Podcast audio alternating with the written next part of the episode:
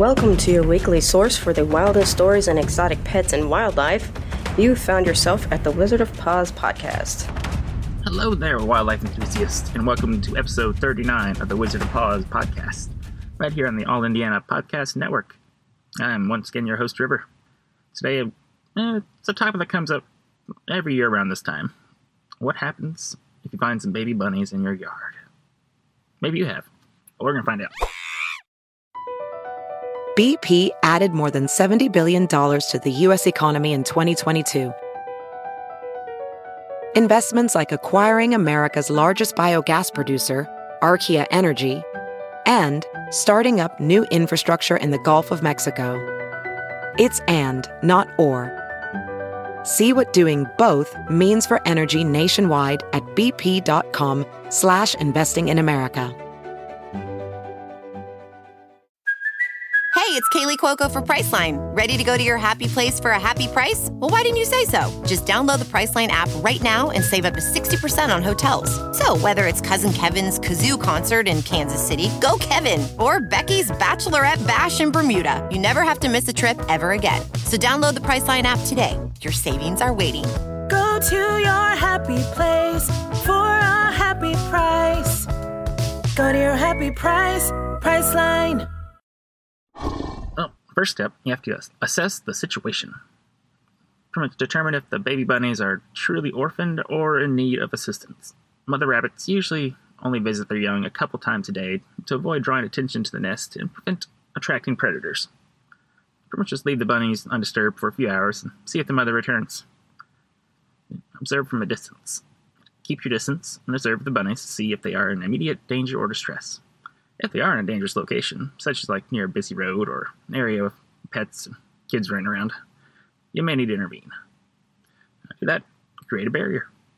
If the bunnies are in a potentially hazardous, location, create a barrier around the area to keep them contained until you can assess the situation further, using stakes and a soft mesh fencing material to enclose the area without blocking the mother rabbit's access. 4. Support 1. Contact a wildlife rehabber. Reach out to your local wildlife rehab or wildlife rescue organization to seek their advice. They will, ex- they will be experienced in dealing with wildlife situations and can provide guidance specific to your region and uh, the exact situation. They may ask some questions to determine if intervention is even necessary, but they'll know what to do. Then all I have to do is follow professional advice. The wildlife rehabber advises you to bring the baby bunnies in, carefully follow their instructions. They may provide guidance on capturing and transporting the bunnies safely to ensure their well being. Now, remember, wildlife rehabilitation should be ideally left to trained professionals, and it's important to follow their advice as they have the knowledge and experience to make the best decisions for the animals. Now, let's learn a little bit more about baby bunnies, because we actually just had some born at the sanctuary a couple weeks ago, and they're so damn cute. But, now, baby bunnies, also known as kits, are born in nests, usually called forms, which are shallow depressions in the ground lined with grass, fur, and leaves. Bunnies are really good at taking their fur out for this stuff. And here's an overview of how the mother rabbits care for their young. When it comes to nesting, mother rabbits create nests in well concealed locations, such as tall grass, flower beds, or under bushes, to protect their kits from predators and disturbances. Nests are typically shallow and often appear as small depressions in the ground. Comes feeding, mother rabbits will nurse their kits once or twice a day, usually during the nighttime. It's kind of like around duskish, a little bit after after sun goes down. Now, uh, they do that to minimize the risk of attracting predators and unwanted attention. Now, rabbit milk is highly nutritious, and the kits will grow rapidly during the first few weeks. The milk is rich in fat and protein. It's essential for their development. In the lactation period, lactation for rabbits is relatively short, usually lasting only about three to four weeks. And by the end of this period, the kits are weaned and are eating solid food on their own. They get independent pretty quick. Once they are weaned, they become a little bit more independent. The mother rabbit will gradually spend less time with them, and then the kits will start to explore the surroundings, feeding on vegetation. However, the mother rabbit will still return to the nest occasionally to nurse and check on the kits. Now, around four to six weeks of age, the kits become more mobile and start to leave the nest. They disperse to find their own territories and establish their own burrows or nests. During this time, they learn essentials, uh, essential survival skills from mother, such as foraging for food and evading predators. Now, it's important to note that mother rabbits spend limited time with their kits to avoid drawing attention to the nest. This natural behavior can sometimes lead people to mistakenly believe that the kits are orphaned or abandoned, when in fact the mother is nearby. If you encounter any baby bunnies, it's best to observe from a distance and allow the mother to care for them, unless it's clear that they're in some kind of distress or danger. It kind of brings me to an interesting point. It doesn't really brought up too much. Pretty much how prey animals see the world how they go about surviving in it. Prey animals, like rabbits and all mm, herbivores, have evolved various adaptations to survive in environments and avoid predators. Here's an overview of how they perceive the world and the strategies they employ for survival. They have great vision. Prey animals often have a wide field of vision, allowing them to detect predators approaching from different directions. They have eyes positioned on the side of their heads, providing a panoramic view. This helps them detect potential threats and enhance their ability to monitor their surroundings. Pretty much 360 view, except like with rabbits, they have a spot right in between their eyes. I can't see that at all. now, with this, they have peripheral vision. Many prey species have a heightened ability to detect motion in their peripheral vision. This helps them quickly spot pre- predators or any potential dangers without needing to directly focus on them or really move in any way. It's a survival advantage so they can uh, remain vigilant while feeding and performing any other activities. Use camouflage and protective coloration. Prey animals often have coloration and patterns that blend with their surroundings, providing camouflage. This adaptation helps them remain inconspic- inconspicuous and reduce the likelihood of detection by predators. Some prey animals can also change their coloration to match the environment. Prey animals have acute senses, such as keen hearing and an excellent sense of smell. These senses help them detect predators and approaching danger even before it becomes visible. They may have specialized adaptations like larger ears or well developed sense of smell to enhance the ability to detect potential threats. Also be in grouping or herding behavior. Many prey animals, such as zebras, antelope, wildebeest, bunnies, adopt herding or group behavior. Staying in groups provides safety in numbers as it increases the chances that someone's going to see a predator coming. It also makes it harder for predators to target and capture individual prey animals than a tightly packed group. Within this group, they have vigilance and alarm calls. Prey animals are often highly vigilant, with individuals taking turns acting as lookouts while others feed or rest. They have distinct alarm calls or vocalizations that alert other members of the group to potential danger. These calls help coordinate group responses and warn others to take evasive actions. And if they have to do, take evasive actions, they have speed and agility to do it. Many prey species possess speed and agility as an adaptation to escape from predators. They can quickly flee when a threat is detected, utilizing their powerful legs and maneuvering abilities to outpace or evade predators. Some species, like gazelles and cheetahs, are renowned for their exceptional speed, but sometimes gazelles are able to out outrun, not really outrun, but avoid being caught by cheetahs pretty much just by their agility, being able to turn quickly. It's very important. Now, they also have defensive adaptations. Prey animals may possess various defensive adaptations, such as like sharp spines, horns, hooves, or claws.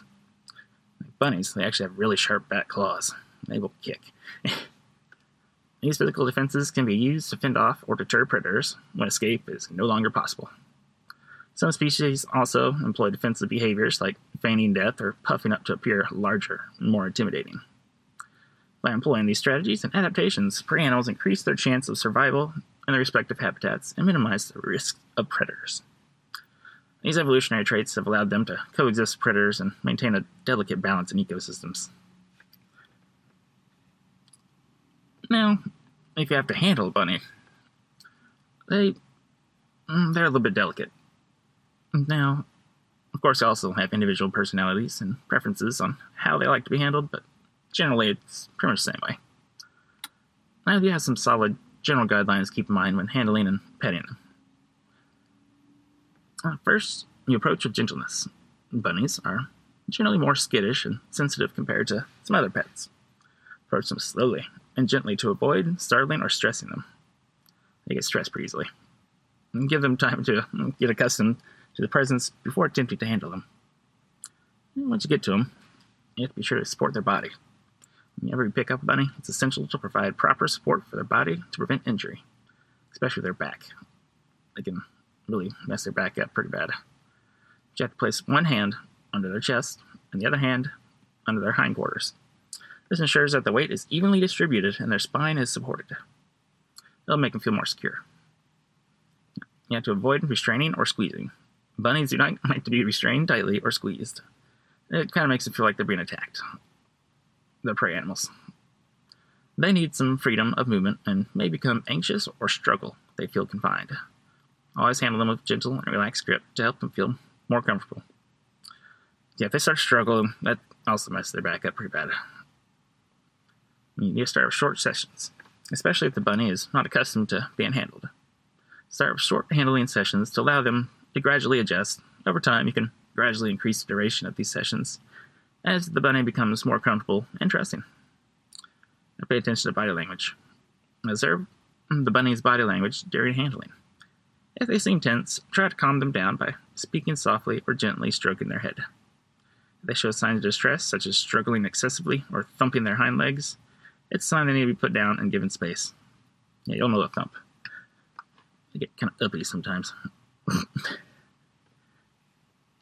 when it comes to petting preference, many bunnies do enjoy being petted on the tops of their heads, in between their ears, and along the back, but usually like the upper back. Use slow, gentle strokes, following direction of the fur. Some bunnies may also appreciate gentle cheek rubs or chin scratches. Always be attentive to response and adjust your petting techniques accordingly. Now, individual preferences. Keep in mind that each bunny has their own preferences for handling and petting. Some may enjoy being held and cuddled, while others may prefer brief interactions, more independent playtime. So pay attention to the bunny. Watch their reactions and adjust your interactions to accommodate their comfort levels. And remember, it's important to build trust with your bunny over time. And gradually and positive experiences of handling and petting will help create a bond and make them more receptive to human interaction. Patience, gentleness, and respect for their individuality are key when it comes to handling and petting of bunnies. Now, how you want to feed some bunnies. Like, some people do like feeding the animals. I know that. But if you're going to do it, here's what you're going to have to do. They like leafy greens. It offers them a variety of leafy greens as the main component of their diet. Some examples would be like parsley, cilantro, collard greens, kale. Well, kale sometimes not so much. It's a little high in calcium. But it's fine sometimes. They do like it. Anything romaine, spinach, bok choy. Introduce new greens gradually to avoid just upsetting them. but they'll pretty much eat any kind of herb too. They're pretty partial to things like basil, mint, oregano, and sage. I don't really know how you eat like a straight sage leaf. I couldn't. or straight of any kind of herb, really. Hmm? But it does provide them a lot of nutrients. When it comes to vegetables, you have to do it kind of in moderation. Some super ones are carrots, bell peppers, broccoli, including the leaves and the stems. I always give them the stems when I'm cooking broccoli. And they also like zucchini, cucumber, radish, Brussels sprouts, pretty much anything that's not like high in starch or sugar, like potatoes or corn. And they really don't like carrots that much. They really love bananas. We'll get to that. The next one. Now, fruit should be given as occasional treats due to their high sugar content. You offer small pieces of fruit like apples, pears, strawberries, blueberries, raspberries, melons, anything that doesn't have any seeds or pits in them. They'll go wild for them. There's sometimes food though. but their primary component of a bunny's diet should always be like high quality grass or hay, such as Timothy hay or meadow hay. It's essential for their dental health and digestive system. Make sure you provide unlimited access to fresh hay and water at all times. And it's important to introduce new foods gradually, offering small portions at first to ensure the bunny tolerates them well. Monitor digestion and watch for any signs of adverse reactions. Avoid sudden di- diet changes as they can lead to digestive problems. Remember that every bunny is unique. every bunny and everybody. And some have specific dietary needs or sensitivities.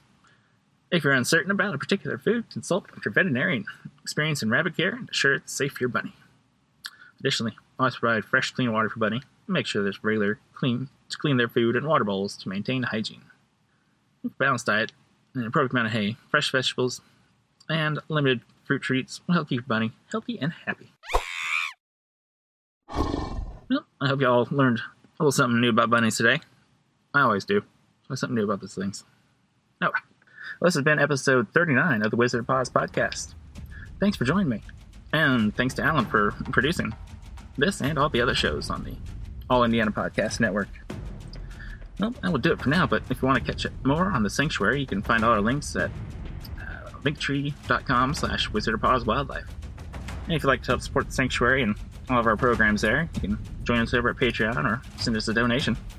We'll definitely appreciate it. See you all next week.